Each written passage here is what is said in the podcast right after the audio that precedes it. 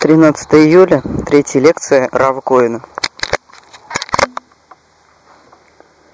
Третья заповедь извести. Заповедь: не произноси имени Господа Бога твоего попусту. Запрет произнести имя Бога попусту, или, как иногда по-русски переводят, всуе, это означает произнести имя Бога без надлежащего смысла, без соответствующего уважения. Попусту, просто так. То есть, если человек просто в беседе, просто так упоминает имя Бога, и не осознавая, не ощущая,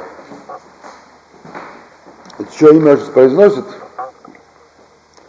то соответствующим образом он нарушает эту заповедь. И также, если, допустим, иногда рассказывают люди анекдоты, где упоминается имя Бога. Конечно, если в этом анекдоте есть что-то воспитательное, что-то получающее, из которых мы можем извлечь какие-то позитивные понятия, то можно это делать. Даже сказано, что один из мудрецов, Рабби Нахман, всегда в начале урока он рассказал какую-нибудь смешную историю. Потому что когда в начале урока люди смеются, то это как-то располагает к уроку, это как-то немножко дает какую-то атмосферу для общения, для изучения совместного. И поэтому пользовался этим методом. А так, если человек произносит имя Бога без уважения, без смысла, то тем самым он нарушает эту заповедь. Эта заповедь, можно ее нарушить на нескольких уровнях. И самый низкий уровень нарушения, то есть самая меньшая степень нарушения, когда имя Бога произносится попусту, просто в беседе. Более тяжелый уровень нарушения, если человек не просто произносит имя Бога попусту, а он клянется имени Бога попусту. Тоже в общении с людьми. Иногда, чтобы подтвердить свои слова, иногда, чтобы как бы убедить слушателя в правоте своей или в правоте своих слов, то человек клянется. Человек говорит ей Богу, да? Да. И вот здесь надо быть тоже осторожным. А в смысле клятвы мы поговорим чуть попозже, более подробно. А пока что я хочу это объяснить вот разной степени нарушения. Самый тяжелый уровень нарушения – это когда произносится клятва не просто в беседе с людьми, когда это произносится на суде. Идет суд, и человек должен поклясться в суде. Иногда есть ситуации, тоже мы разберем, когда есть такие ситуации. И вот он там клянется имени Бога попусту. Это самый тяжелый уровень, о котором сказано, что Всевышний не пощадит Господь того, кто произнесет имя Его попусту. Если человек это делал просто в беседе, и он раскаивается в этом, сознает свою ошибку и впредь не будет повторять.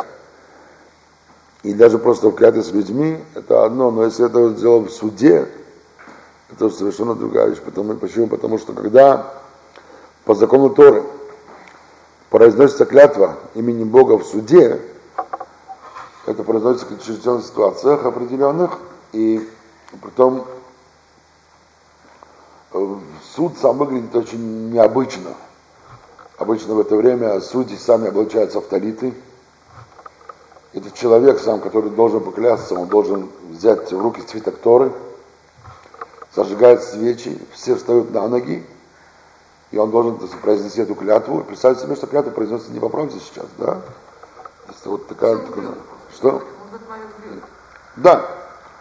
То вот это вот нарушение, оно очень тяжкое нарушение. Что идет на такой шаг, поклясться имени Бога в суде, это не по правде, то это самое тяжкое нарушение. А если человек заблуждается при этом? То есть он думает, что он говорит правду, а на самом деле это не так? Клятва для того и дана, чтобы человек ушел от заблуждений. То есть, когда человек что-то утверждает, просто утверждает, он может заблуждаться. Клятва это означает, что у тебя нет ни тени, ни малейшего сомнения в том, что ты говоришь. Ну, может быть, не было сомнения, на самом деле он прав. Снова, значит, да, значит, я говорю с точки зрения человека, да. То есть он должен быть уверен, что то, что он говорит, на самом деле это так, да, и тогда это происходит. Теперь всегда в Торе есть разница между сознательным преступлением и ошибочным преступлением. И всегда эта разница, она учитывается. И понятно, что человек, который согрешил ошибочно, это один уровень греха, и который согрешил сознательно, это другой уровень греха. И даже более того, в Торе есть греху, есть понятие, у понятия греха есть 4 наименования. Это одно это авера, другое это хет, авон и пеша. 4 слова. И каждый из них указывает на некий особый оттенок преступления. Авера происходит от слова лаавор, от того же слова, что еврей, иври, перейти, приступить. То есть человек в целом совершил преступление. И это преступление, оно может иметь какие-то частные категории. Если это ошибочное преступление, это называется хет. И хет происходит от слова промахнуться. Вот человек промахнулся от цели. Ошибкой своей промахнулся от цели. Но это всего лишь промах. Как бы не столь такое чудовищное преступление. Промах. Жалко, что промахнулся, но промахнулся. А вон, это когда человек знает, что он грешит, знает, что нельзя, но не может себя сдержать. Не может сдержать свои похоти, свои порывы, свои чувства. Скажем, дальше человеку там некошерную еду, и он знает, что нельзя, но стесняется отказаться, или там еще чего-то, еще там того-то, и сделал это. И обычно, когда человек совершает нарушение такого рода, он обычно не сожалеет еще при этом. Но преступление совершено, и оно совершено сознательно. Это гораздо более суровое преступление, чем просто промах. Самая тяжелая категория преступления, когда человек знает, что это нельзя, и он может этого не сделать, но он делает, потому что ему наплевать. Он просто презирает, ему это никакого значения не имеет. Как бы восстает против Бога. Да? Это самый тяжкий уровень преступления. И, конечно же, каждый уровень преступления карается особо. Теперь, когда мы говорим о пустой клятве, то, в принципе, когда идешь изучать этот вопрос более детально, то выявляется, что есть разница между ложной клятвой и между пустой клятвой. В целом, это неправдивая клятва. И оба это нарушение. Но есть разные категории.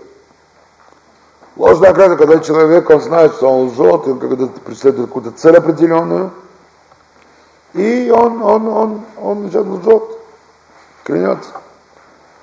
Пустая клятва, когда он клянется, его клятва не имеет смысла.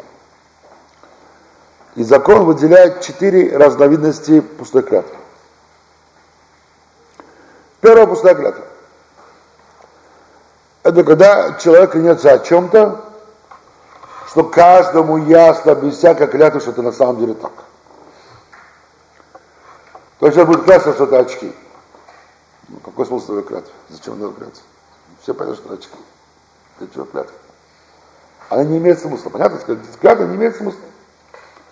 Можно сказать, подойти, показать, посмотри, вот очки, вот, видишь, оправа, стекло и так далее. Не нужна клятва. Если человек клянется в этой ситуации, то его клятва, она не имеет смысла. Другой вид пустой клятвы, вторая категория, когда человек клянется о чем-то, что всем и так понятно, что это неверно. То есть ты не можешь солгать. Вот человек сейчас поклянется, что это слон. Кто-то ему поверит, кто-то усомнится, а может быть, на самом деле слон. Клятва не имеет смысла, не имеет ничего. теперь определим вот разницу между пустой и ложной клятвой.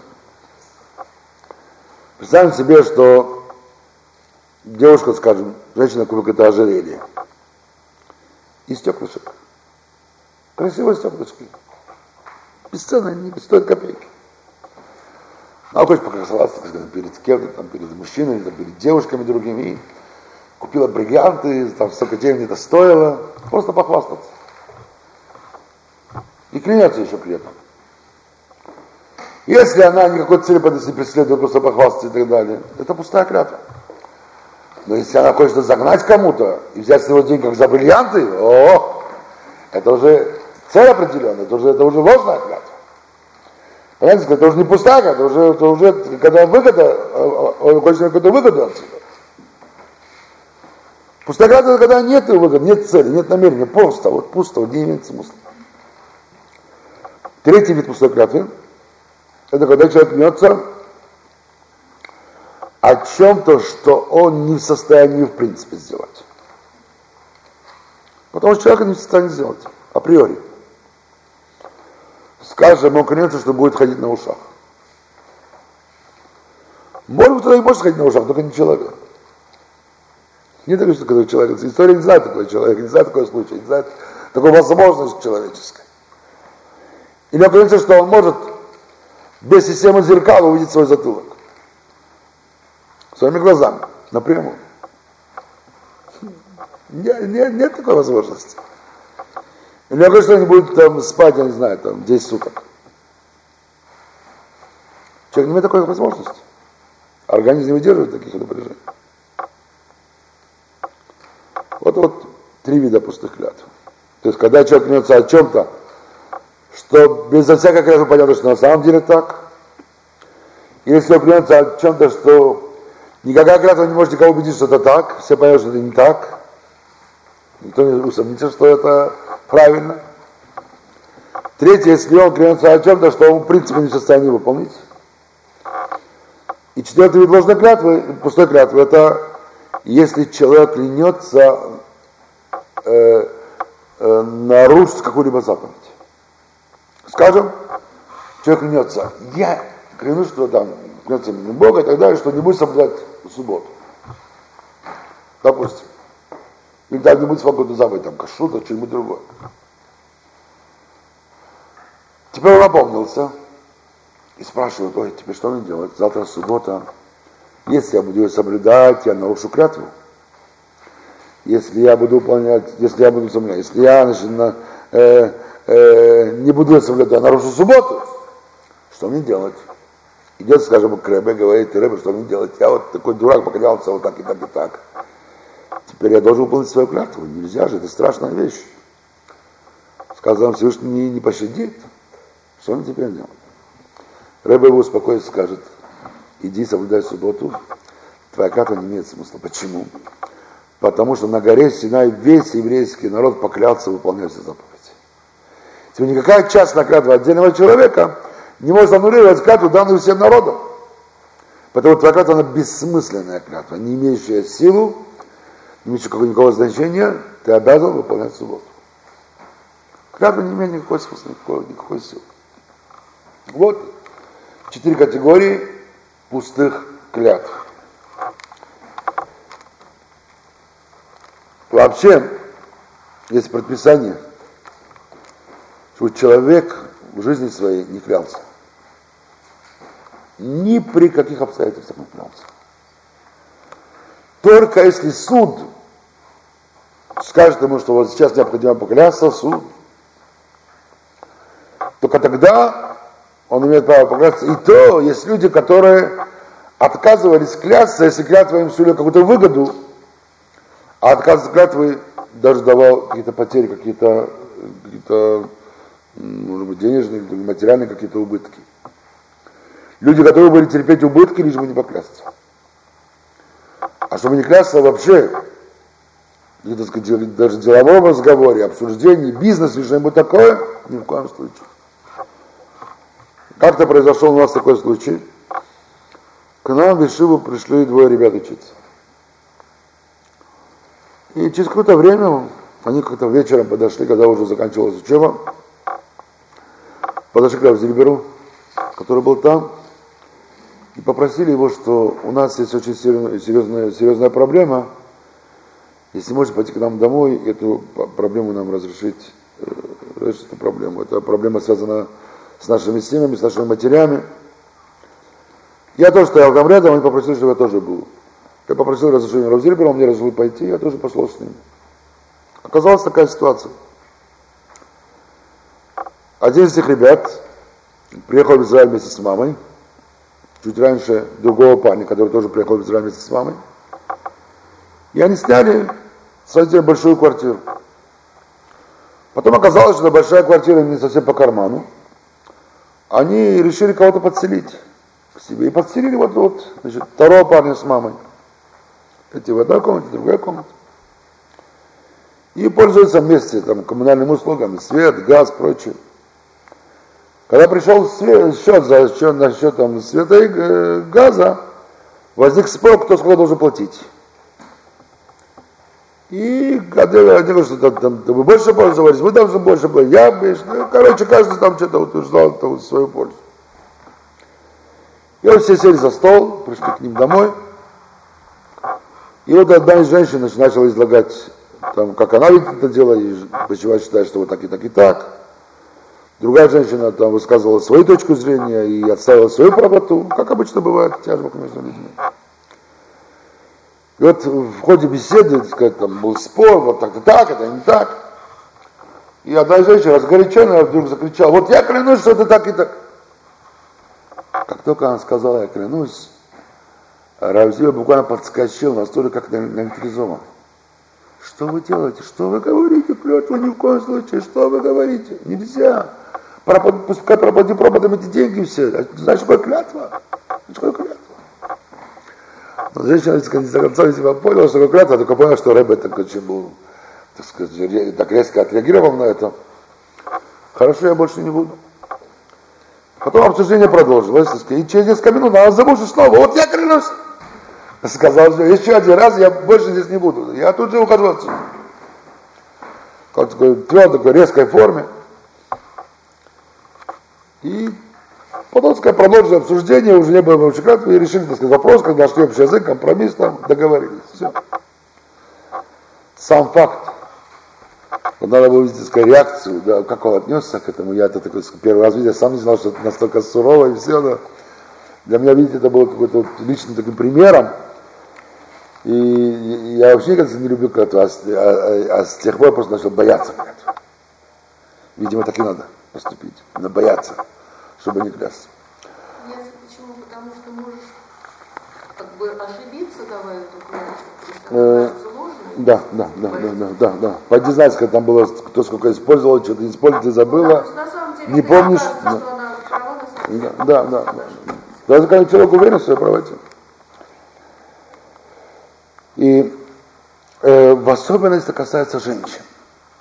Почему? Потому что, ну как-то, насколько я, так сказать, помню, женщины так легче склонны к клятвам. Более эмоциональны. Что? Более эмоциональны. Да. Мужчины, так сказать, может быть тоже, но как-то меньше все-таки.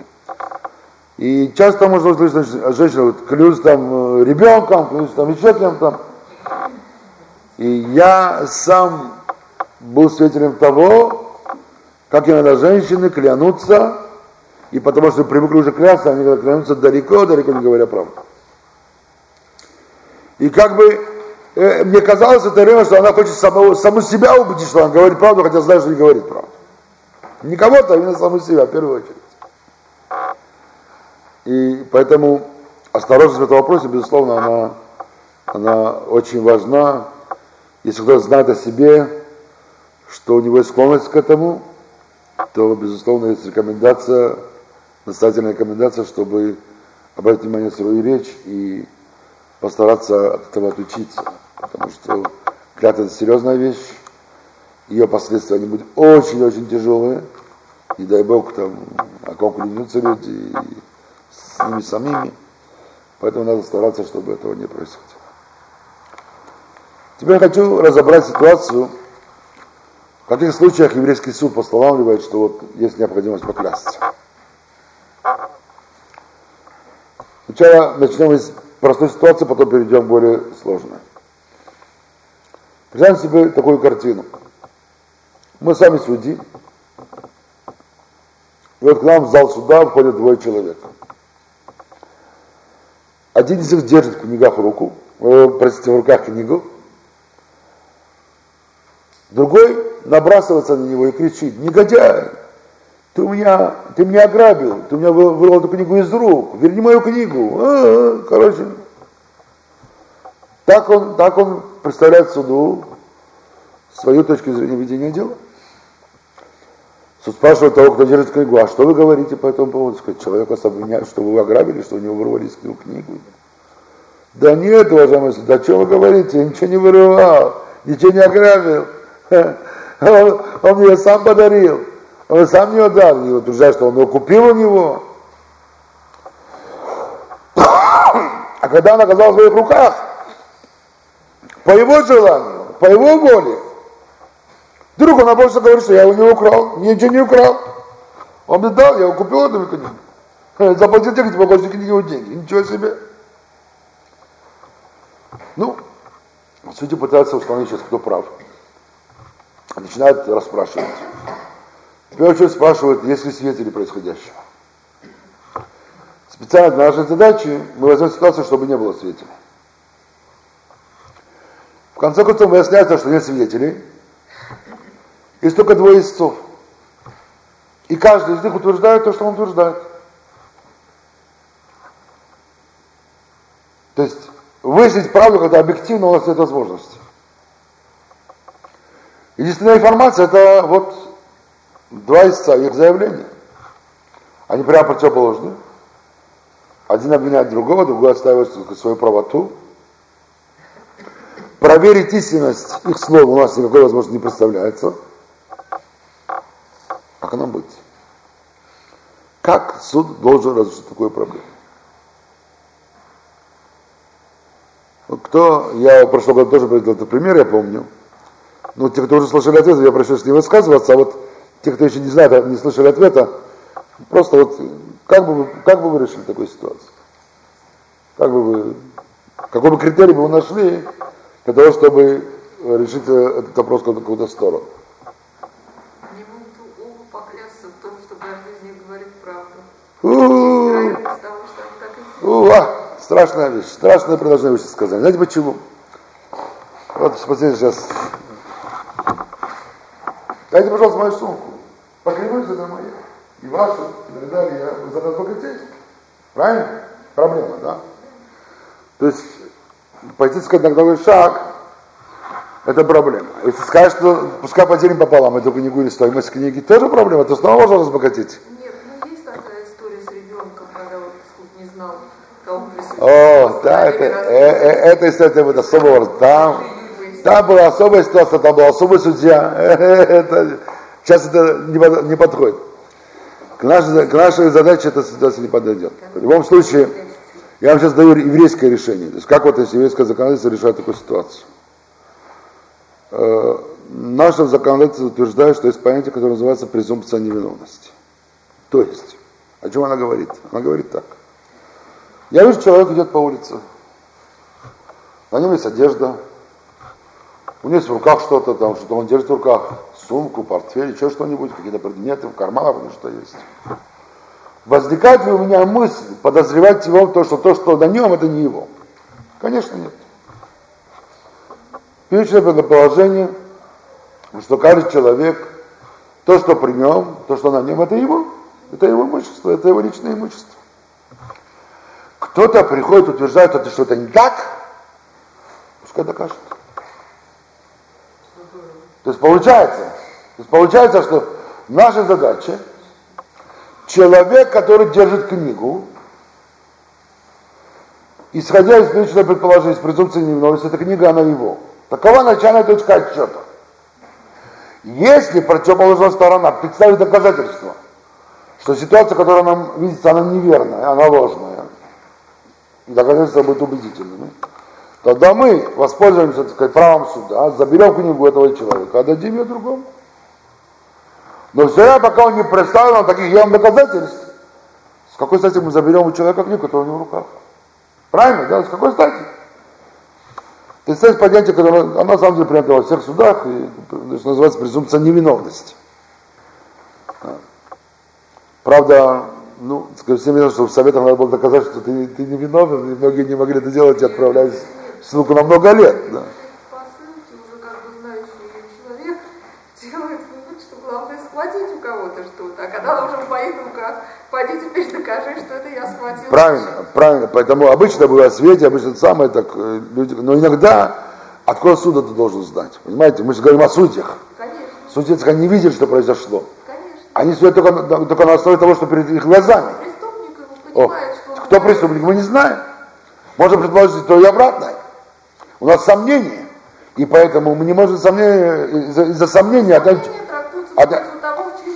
Совершенно верно. Мы не знаем. У нас сомнительная ситуация. Мы не можем разрешить, поэтому мы оставляем ситуацию не изменившись. Чтобы изменить ситуацию, необходимы доказательства. Это уже его дело. Он уже вершится. Но мы люди, как люди, мы не имеем права мешаться. Хорошо? До сих пор задача первой сложности. Теперь переходим к задаче второй сложности. Более высокая степень сложности. Ходят двое человек и держат оба, хватаются за эту книгу. Она моя. Я ее нашел. Негодяй, я взял первого, он этого нашел, на полчаса тоже схватился. А он говорит, что нет, это я нашел первый, ты схватился. Это может быть книга, это может быть рубашка, это может быть что угодно. Чем тебе становится этой ситуации? Что уже нет, у нас уже нет понятия, презумпция невиновности уже не сработает. Первая задача, один держал книгу, другой утверждал что-то. В этой ситуации оба держат. То есть тут уже эти критерии, чью сторону перевесить, мы уже не имеем. Правильно? Как такую задачу решить? Римляне забирали. Что? Римляне просто забирали. О, это римское право, сказать. Мы же говорим о еврейском суде. А по римскому праву конфисковывали? Что обычно римское, да. Конфисковывали, сказать, это забирался. Если оставались живы, это уже большое счастье было для них. Теперь, значит, вот в этой ситуации, когда презумпция невиновности не срабатывает, и когда у обоих как бы одинаковая степень, значит, вины или невиновности, снова под сомнением у нас это все, то суд начинает делать расчет.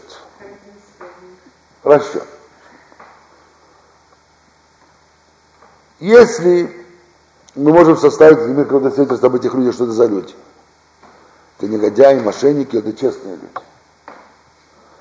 Если это негодяи, мошенники, мы скажем, знаете, уходите вон, делайте, что хотите. Сами разбирайтесь. Если это честные люди, вот тогда мы уже начинаем задумываться, какое найти правовое решение этого вопроса. Если они мошенники, так чтобы они там убивали друг друга? Не имеется в виду, что убивали. Пускай поделят между собой. Поделят, да, пускай. Либо продадут эту книгу, скажут, деньги пополам, или один чтобы другому отдать половину денег и так далее. То есть это какое-то материальное решение этого вопроса. Теперь. Интересная задача, когда, скажем, оба честных человека. Но два честных человека кричат, это мое. Я нашел. Так. Как теперь быть? Значит, и возьмем пример, что они говорят, утверждают именно о находке. Я шел где-то в парке, значит, там видел книгу, нагнулся, взял, и потом в это время подошел другой, и когда он уже у меня в руках, он налетел. Если на книге написано, кто хозяин, тогда мы решим этот вопрос. Мы начнем такого человека, может, по телефону книги и так далее, попытаемся. Если мы не можем определить, кто хозяин. Мы специально создаем ситуацию, чтобы мы не могли ее так легко решить. Да? Потому что, значит, должны принципы. Найти именно принцип, по которому мы судим. Теперь, как быть в этой ситуации? То в этой ситуации, значит, суд начинает рассуждать. Что здесь может произойти? Передо мной два честных человека. У меня есть от обоих свидетелей, что это честные люди. То есть я не могу просто внимать как мошенникам. Я обязан найти какое-то правовое решение этого вопроса. Что могло быть? Могло быть одно из трех. Либо один из схватил, а другой набросился. И тогда один из лжет. Он был честный, а вот в этой ситуации это книга ему понравилась, и он сейчас решил солгать. Может быть такое, конечно, может быть. Второй, может быть, наоборот, сказать, что там первый честный, а второй что он. А третья, может быть, такая ситуация. Что они на самом деле схватились одновременно, но каждому из них кажется, он не лжет, ему на самом деле кажется, что он был первым. Человек иногда может заблуждаться. Ему кажется, что он был первым, каждый человек близок к своему телу. Рубашка каждого близко к своему телу, правильно? Ему кажется, что он первым взял, на самом деле одновременно взяли. Теперь как я могу сейчас это разрешить? Тогда суд говорит, знаете что? Поклянись, что ты ее не взял последний. Клятва строится специально хитро так. То есть мы не говорим, что поклянись, что ты не взял первый. Чтобы человека не ввести в заведомо ложную клятву. А главное, поклянись, что ты не взял последний. Представим себе, что оба поклялись. Тогда что-то говорит, знаете что, дорогие, наверняка вы взяли это вместе, и вы ошибались. Просто ошибались, как люди. И мы вас не подозреваем в честности. У нас никаких сомнений по отношению к этому нету. Поэтому вам нужно поделить эту книгу пополам. Пополам. Возьмите, поделите книгу пополам. То есть, либо один уступает книгу другому, и тот отдает первому половину стоимости. Либо, если вам нужно договориться, мы у вас заберем эту книгу, продадим и отдадим вам пополам, сколько она будет стоить. Таково одно из возможных решений данной проблемы. Теперь давайте сейчас немножко задумаемся в это решение. Здесь суд, на самом деле, положился на клятву для того, чтобы каждый из них не просто утверждал, а чтобы как бы сделать заявление большей степени уверенности. Клятва – это большая степень уверенности, чем просто утверждение. И тогда, что мы от них хотим? Мы хотим, чтобы они сделали это заявление именно клятвой. Но мы же знаем, что люди могут и поклясться в ложь. Знаете, сколько ситуаций, когда люди приходят в суде и клянутся в ложь? Что? Снова мы их не обязываем клясться. Мы говорим, что если ты уверен, поклянись. Если ты не уверен, не клянись. Правильно? Мы не обязаны тебя клясться. Но говоришь, поскольку мы не можем разобраться в этой ситуации, помоги нам разобраться. Чем? Подтверди нам степень своей уверенности. Чем клятва своя? В Израиле одно время достаточно было привести двух свидетелей, которые знали, что ты еврей, и тебе удавалось свидетельство об еврействе. Когда участились случаи явно ложных свидетелей, то это указание отменили, сегодня это не помогает никому. Вот я знаю, у меня произошел такой случай. Как-то у нас был семинар в Израиле, недельный семинар, приехало туда около 100 семей нашей русской интеллигенции, и тоже были такие лекции, обсуждения, дискуссии и прочее, очень интересно. Я там подружился с одной семьей. Муж, жена, две дочери, очень приятные люди. Люди, которые уже, видимо, когда уже читали до того, искали. У них было много вопросов. Слушали с интересом все лекции. Мы каждую ночь сидели потом до 3 часа утра и обсуждали вопросы. Их очень интересовали вопросы, связанные там с инкарнацией душ, что связано с душами и прочее. И то, что я знал, я давал информацию в меру своих знаний. Очень были приятные ребята. И когда уже наступил последний день семинара, и вот мы уже завтракаем утром в столовой, что и люди уже разъезжаются, все прощаются друг с другом и так далее. И они тоже подошли. Я думал проститься. Они говорят, Хай, нам нужно с тобой о чем-то поговорить. Пожалуйста, выйди наружу. Я вижу, на них лица нет. Я взволнованный очень, что-то нервные такие. Я выхожу и спрашиваю, что с вами? Все было нормально, все неделю, что такое? Смотри, ты есть такое дело, знаешь, мы даже не знаем, как это тебе сказать, но, с другой стороны, сказать тоже не можем. Я говорю, скажите, как оно есть, скажите, давайте подумаем вместе, что делать. Ну, Свет, скажи ты. Нет, ты скажи. Нет, ты скажи. Ну, скажите уже, чего дело. Смотри, ты, наверное, думал, что мы оба евреи. На самом деле это не так. Я вот, муж говорит, я еврей, а жена моя не еврейка. Но ты знаешь, вот теперь жена уже начала говорить, что ты знаешь, я хочу перейти в еврейство, я хочу пройти гиюр. И дело в том, что мне не нужны бумаги. У меня все бумаги уже есть. У меня все бумаги есть, мне бумаги не нужны. У меня записано в паспорте, что я еврейка, свидетельство из суда. Все у меня есть, но я знаю, что я не еврейка, потому что я привел в суд своих друзей. Они там заявили то, что мне нужно было, и я получила бумаги. А я хочу на самом деле это принести. Я знаю, что это все ложно, это все подделано. Я хочу на самом деле это все. Обычно процесс гиюра в Израиле проходит как минимум год. Почему? Потому что человек должен за этот год не только познакомиться со словом иудаизма, но как-то прожить в этой среде, прожить в этой системе. По крайней мере, хотя бы до принятия окончательного решения, хотя бы раз в жизни испытать каждый еврейский праздник. Песах, Суккот, Йом-Кипур. Хотя бы раз, нужно прочувствовать, пережить, как-то посмотреть. И когда он хотя бы, так сказать, год живет в этом процессе, находится, и он сознательно тверд в своем решении, то потом обычно Раввинатский суд утверждает его гиюр, и идет процесс, там, его выполнение в микве, там, несколько вещей, которые он это делает. И обычно год это минимум. Как только я узнал об этом, как раз одна из девушек, которая была среди нас, она буквально задолго до того прошла сама гиюр, прошла через все это. Я тут же, так сказать, их свел вместе, они как-то уже были знакомы, но не близко, они там близко не сблизились, но... И она, так сказать, тут же их свела с Рав Зильбером. Это женщина, их дочери тоже были не еврейки, они прошли гиюр за одну неделю. Поскольку не было сомнения, что у них это на самом деле, так сказать, искреннее желание. Потом люди уже были как-то подготовлены, так сказать, они знали, что, куда они идут, на что они идут, и все. Тут же после гиюра они отдали детей в религиозные школы. Даже более того, старшая их дочь, Илана, она вышла замуж за сына одного из рожащих Иерушалаима. Очень, очень такие хорошие ребята, и я очень был рад за них.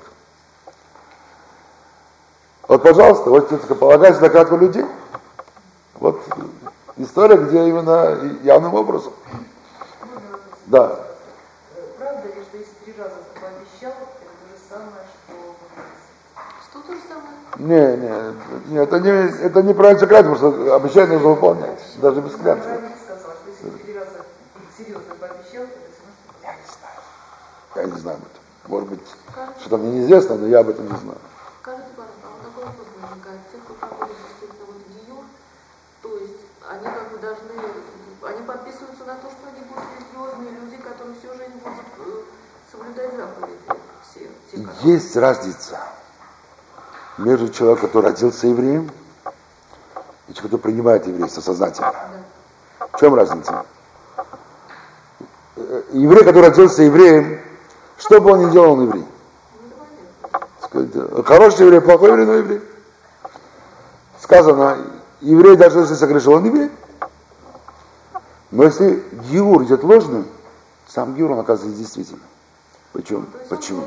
Аннулируется автоматически, как бы там смешно. То есть, да? Даже если он удается обмануть людей, но на небесах он действительно. Да, то есть, если он прошел гиюр, но потом он себе живет обычно с этими новыми документами. Не исполняет заповеди, да. Ну, то есть, так, как бы должен. То он просто автоматом там не еврей, то есть, там он обычный смертный. Да. То есть, он никак не платит за свои грехи, за ложь, которую створил, наверняка заплатит. За ложь, да, конечно, сказать, он ввел забезумных людей. Теперь, скажем, если это и парень, так он женится на еврейской девушке, он и теперь ее будет в заблуждение, правильно? Люди, которые окружены... еврейская девушка может быть неверующей, так сказать. Даже если. Может быть, она неверующая, но она никогда не вышла, скажем, замуж за нееврейского парня. Так будет заблуждение. То есть, это не просто сделал гиюр и все, это какие-то последствия, правильно? Так эти последствия на его ответственность. Проблемы еще больше, чем людей, конечно, потому и говорят. Человек, который идет на гиюр, его, короче, отговаривают. Зачем тебе это надо? как если он говорит, что вот я хочу там, я не знаю, там иметь там Олааба, там будущий мир. Я ему говорю, ты можешь быть не евреем, быть честным человеком, выполнить всем заповеди, иметь будущий мир. Зачем тебе еврейство? Зачем тебе нужна судьба этого народа? Наш народ страдает, наш народ в изгнании, наш народ в гонении. Зачем тебе это надо? Только если становится ясным равинату, что человек готов разделить судьбу этого народа, и он понимает, на что он идет, и он готов брать эту честь, это делать сознательно, с пониманием, с радостью, самоотдачей, тогда уже человеку надо ставить препятствия искусственно. Но вначале его пытаются как бы даже оттолкнуть в какой-то степени, чтобы бояться, что человек делает какой-то неосознанный шаг, потом еще сделает гиур, еще, так сказать, потом еще раскается в своем гиуре, еще хуже будет. До того, скажем, человек мог есть свинину, нет проблем. Сегодня после гиура съесть свинину, это уже наказание. Шаббат и другие вещи. Зачем тебе нужны эти проблемы? Однако часто бывают проблемы из-за того, что, скажем, кому-то парню нравится эта еврейская девушка, и вот ради нее он это делает, или девушка хочет выйти замуж за еврейского, ради него она делает. Вот тогда это начинается, так сказать, волокита, это уже очень тяжелая ситуация. Безусловно, страшная проблема. Значит, это изначально вот из-за этого бывает. Теперь, возвращаясь к нашей картине, теперь получается так, что давайте разберем, что такое клятва. Какое понятие вложено, какой смысл вложено в понятие клятва. Для этого давайте напишем слово клятва на иврите. Клятва на иврите это шуа.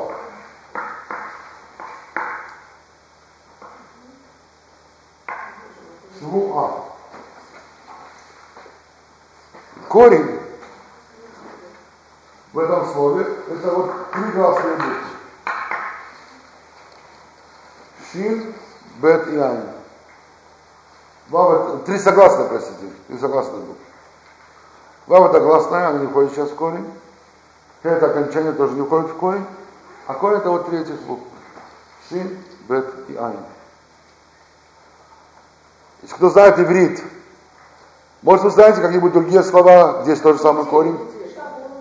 Шавуа. Еще. Шева. Еще. Что? Нет. Не слышал? Шаббат. Нет, шаббат. Айн должен быть. Должен быть айн. Шаббат в конце тав. Шаббат. Это шавуа. Другая буква в конце. Две буквы одинаковые, третья уже не одинаковая. Больше не знаете еще одно слово. Это то же самое. Это множественное число от слова шавуа. Есть еще одно слово. Это сова. Сова. Что они савеа? Я сыт. Я наелся. Человек полно покушал, сказал, он наелся. Я сыт, они савеа. То же самое корень. Теперь попробуем для того, чтобы найти значение слова швуа. Попробуем найти общий знаменатель этих слов, других слов. Что их объединяет? Когда есть у нескольких слов один и тот же корень, это значит, что есть какой-то у них общий знаменатель, что у них общий, в смысловом порядке. Попытаюсь найти, что здесь может быть общего.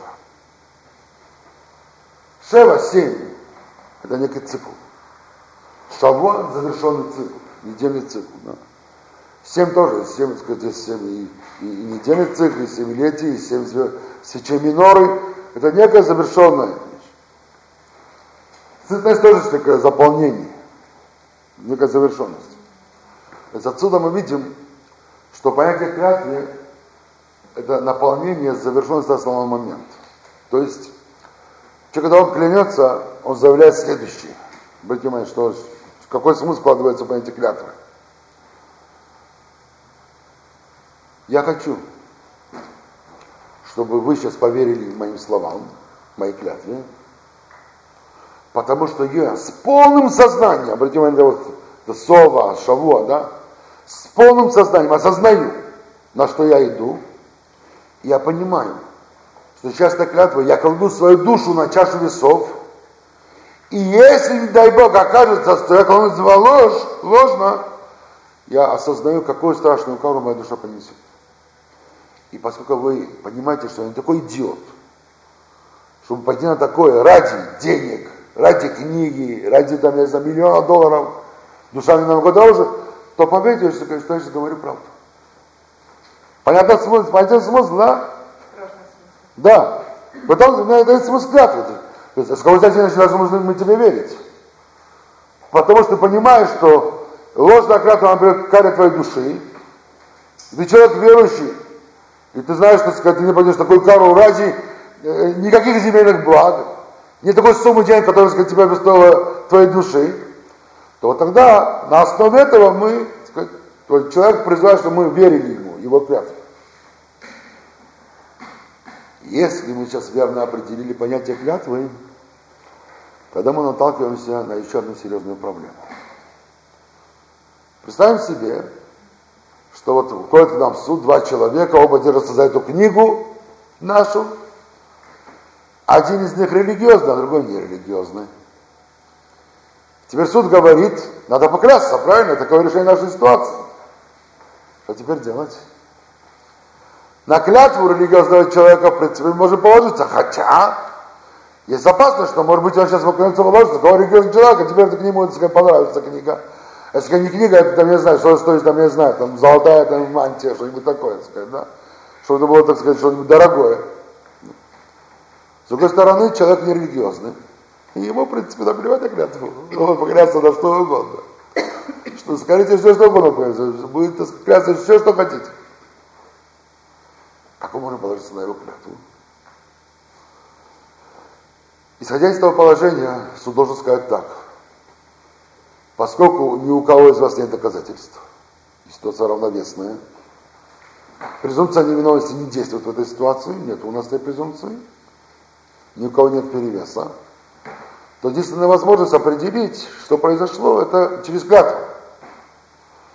А ситуация такова, что один человек нерелигиозный, его клятва, скажем, не имеет смысла, он не понимает, что это, скажем, для него пришла вообще клятва, для него понятие душа не существует, скажем, беречь душу не существует, такое понятие.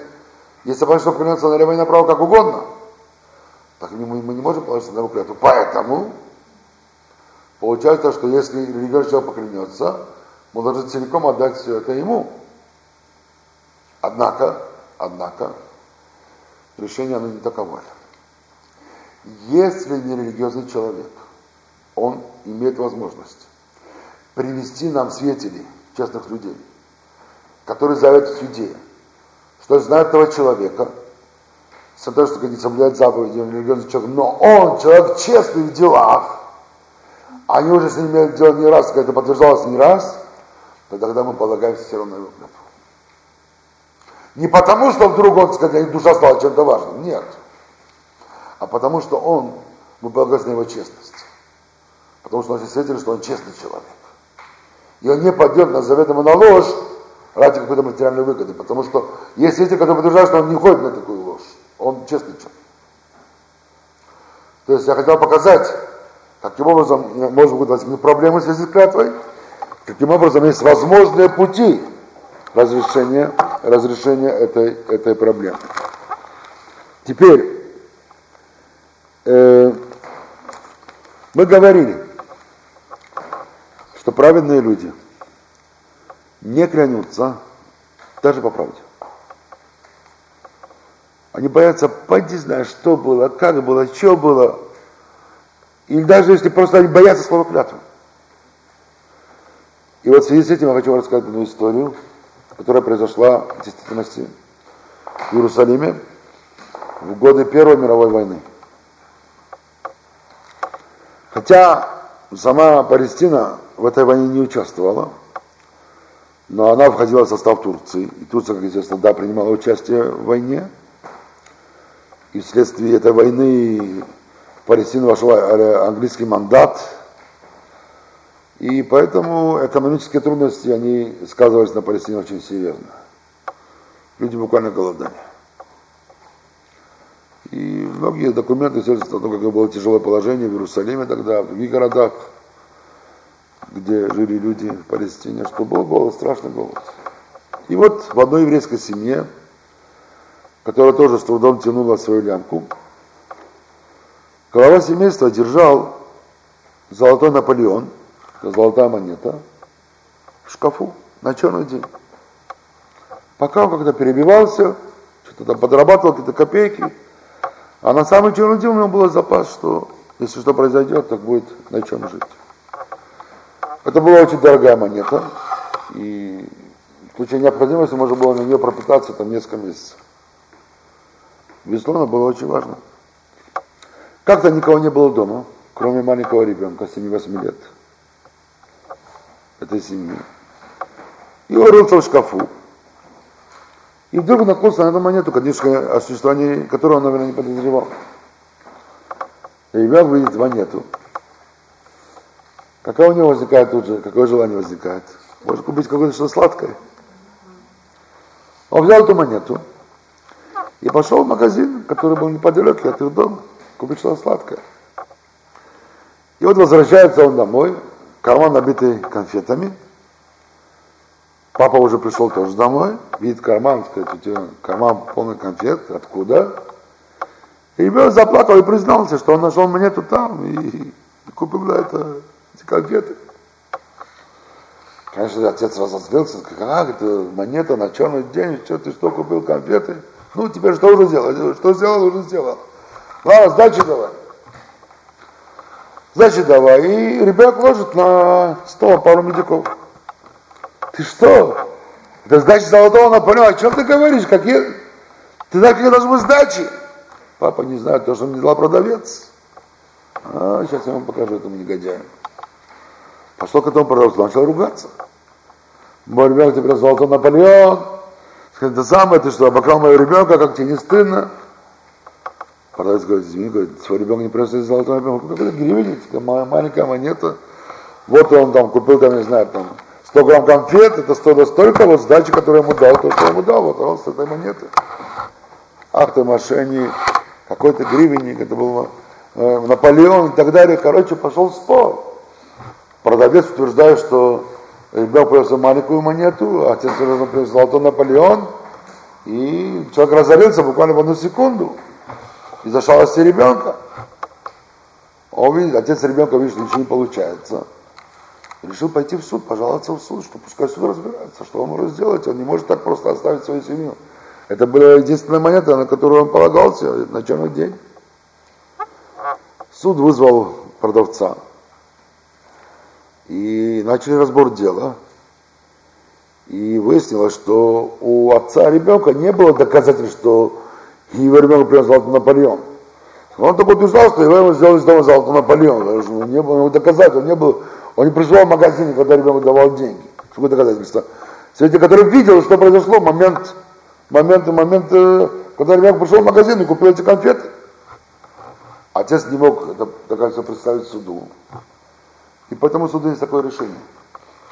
Поскольку у истца нет доказательств, то другой истец, противоположная сторона, если он поклянется, что он не принимал золотой Наполеон, то он освобождается от иска и тем самым на этом дело закрывается. И вот все ждут, что этот продавец поклянется, и на этом дело кончится. И, конечно, отец проигрывает очень много, он знает, что там был золотой Наполеон. В то же время таково решение суда, по справедливости суд не мог принять иное решение, у него не было доказательств, было только утверждение без доказательств. И вдруг, к удивлению всех, продавец заявляет, что он не будет клясться, вот, пожалуйста, золотой Наполеон. И отдает это отцу ребенка, и все вдруг охают. То есть человек признал свою вину. Признал, пока сказать, там, можно было выкрутиться утверждениями и разговорами, но еврейская, религиозный еврей, этот человек, клятвы, наверное, боится. И когда дело дошло до клятвы, он побоялся поклясться в ложь и решил заплатить Наполеон. И хотя до того этот человек слыл как человек, порядочный человек, но после этого начали все его обзывать, что вот хотел нажиться на ребенке, ты такой-сякой, перестали заходить к нему в магазин, перестали покупать, и со временем просто разорился человек. Зашел в магазин, он был уже в преклонном возрасте, другого заработка он уже не мог найти, И со временем он докатился до того, что он просто поднял руку и просил милостыню у людей. После этой истории прошло 8 лет. И вот отец ребенка возвращается домой, открывает дверь, вдруг видит под дверью конверт. Открывает конверт, там письмо. И золотой Наполеон. Читает в письме примерно следующее. Я хочу вам принести свои извинения за те неприятности, которые произошли у вас 8 лет тому назад. Они все были по моей вине, но вы об этом не знаете. Дело в том, что я видел вашего ребенка, когда он шел, играя с золотым Наполеоном. Я был в тому времени в тяжелейшем положении. У меня был последний гривень в кармане. Я не знал, чем покормить свою семью. И в это время я вижу, ваш ребенок идет по улице и играет с золотым Наполеоном. Я подозвал его к себе, попросил показать ему эту монету и подменил ему гривенником. Ребенок не заметил этого. Маленький ребенок не заметил этого. И поэтому знаете, что продавец магазина был прав, он на самом деле не получал золотого Наполеона. Это была моя вина. Вот я сейчас уже заработал эти деньги, и вот возвращаю вам это, и приношу свои извинения и прочее, вот в таком стиле, в таком духе. Конечно, отец ребенка тут же схватился за голову, тут же побежал в суд, показал это письмо судьям, попросил, чтобы по всему городу были объявления о том, что вот нашумевшее в свое время дело, так сказать, вдруг приняло такой оборот, и что вот например, тут же отдали это продавцу, который был в то время уже несчастным бедняком. И вот так это дело закончилось. Оказывается, что этот человек просто не захотел поклясться, даже когда он знал, что это правда. Даже когда он знал, что он не получил золотого Наполеона. Что? Он отдал свой, да, он отдал свой, конечно. Об этом и речь. Вот это живой пример, и живой истории, то есть как люди, праведные люди относятся к клятве вообще. Даже когда они правы, мы же не говорим, об этом вообще нечем говорить. Исходя из того, что на что только евреи, соблюдающие евреи, они столь щепетильны по отношению к клятве. В Израиле есть целый ряд законов, которые учитывают эту щепетильность. В частности, они имеют проявление в двух сферах. Когда, например, приводится к присяге правительства очередной. Вот, выборы, там, собралось правительство, оно должно принять присягу, это клятва обычно, верности государству, к законам и так далее. То обычно все светские министры произносят, что я клянусь быть верным там, законам государства Израиля и прочее, соблюдать и так далее. Религиозные министры говорят, я заявляю быть верным и так далее. То есть не произносит слово клятва. И то же самое присяга в армии.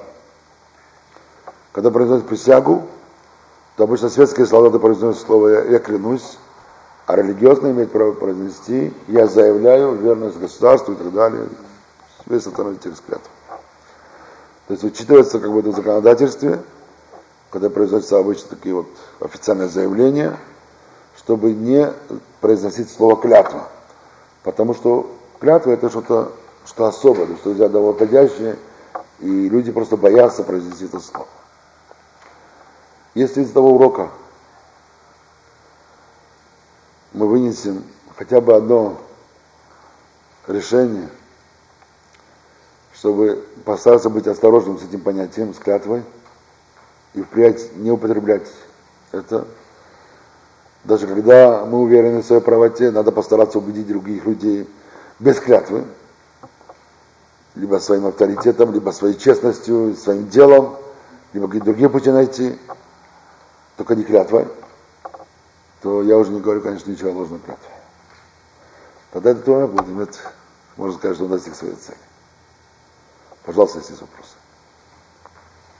Скажите, пожалуйста, значит, вот когда там у нас же ведь в языке такая же штука, допустим, что-то там случилось, человек на минуту испугался или что-то, он говорит сразу, ой, Господи. Это вот есть в суе или что это? Если это пустые слова, И для него эти слова остаются словами. Сейчас я говорю, сейчас я скажу. Это слова, когда он не имеет в виду Всевышнего, не имеет в виду Господа. Он говорит, потому что на языке так появляется. А, то есть он не имеет в виду, то есть это несмотря на то, что он уже произносит именно это? Он произносит эти слова, но он не имеет в виду это. Но если он на самом деле благодарит Бога или, так сказать, или возносит какую-то хвалу, безусловно, это нормально. А вот это... Если это осознанный поступок, даже... Это не есть в суе, вот это вот произнесение. Нет. Оно зависит именно от нашего намерения. Что такое все? Попусту без надлежащего намерения. Если мы вложили в это смысл намерения, то это нормально. Если мы в нем не вложили, это просто пустые слова. То это пустые слова. У человека там что-то такое, он всегда обращается к Творцу с просьбой там, помочь или там... Или, там а как еще еврей должен поступать? Только так. Только, конечно, нет. Пускай, допустим, этот повод, допустим, об этом... мелкий какой-то. Ну а как мы молимся, как мы просим, как мы благодарим, только так. То есть в зависимости от величины, так сказать, просьбы, как бы это может быть какая-то житейская мелочь и так далее. Мы должны благодарить за каждый вздох. Если могли бы это делать... То есть это не есть в суе? Нет, конечно. А тогда что же такое в суе? Снова, мы же сказали. Когда человек просто так говорит в беседе, произносит имя Бог, не понимает значения, которое он вкладывает. Просто с языка слетает, потому что так привыкли, так люди говорят, и что-то.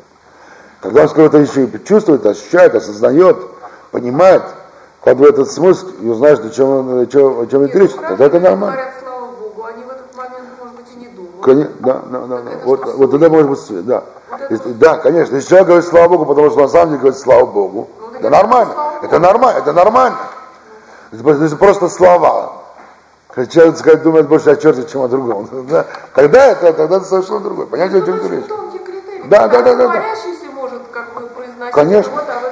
Об этом и речь. И это тоже будет? Ну, конечно.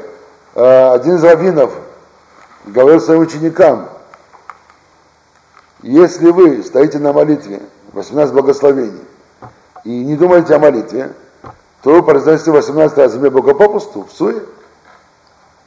Правильно? Вот об этом и речь. То есть даже молитва, текст, он читает текст молитвы, произносит текст молитвы, благословение, которое написано в Сидуре, но без надлежащего смысла, уже есть проблема произнести имя Бога в суе. Понятно, да? Ну. Лучше вообще не стоять на молитве. Конечно. А потому говорится, что человек должен молиться столько, сколько именно душа его тянет. Когда молитва становится тяжестью, бременем, когда человек просто какое-то предписание не осмысливает, то лучше этого не делать. Молитва нужно вложить душу. Скажу только одно слово, одно предложение, но от сердца это достаточно. Гораздо важнее, чем прочитать целую книгу молитвы без смысла и без чувств. Хорошо? Окей. Да, пожалуйста. Громче, пожалуйста.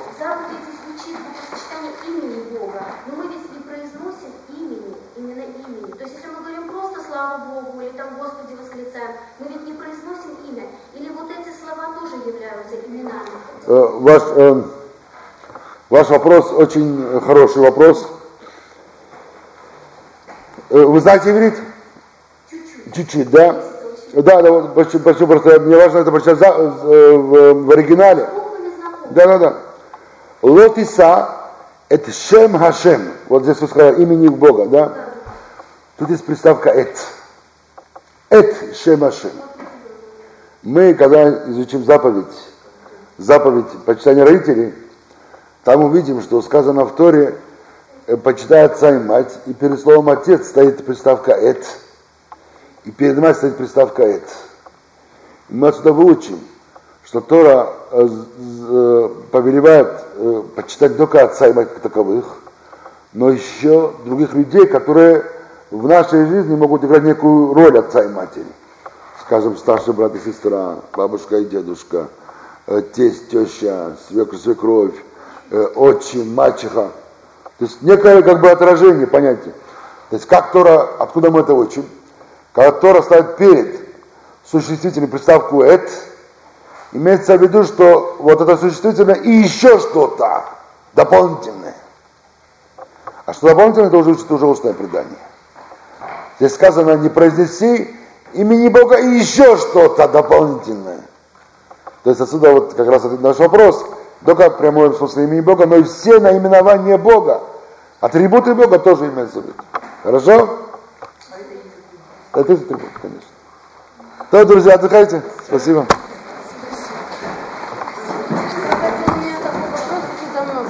Здесь человек незаслуженно обижает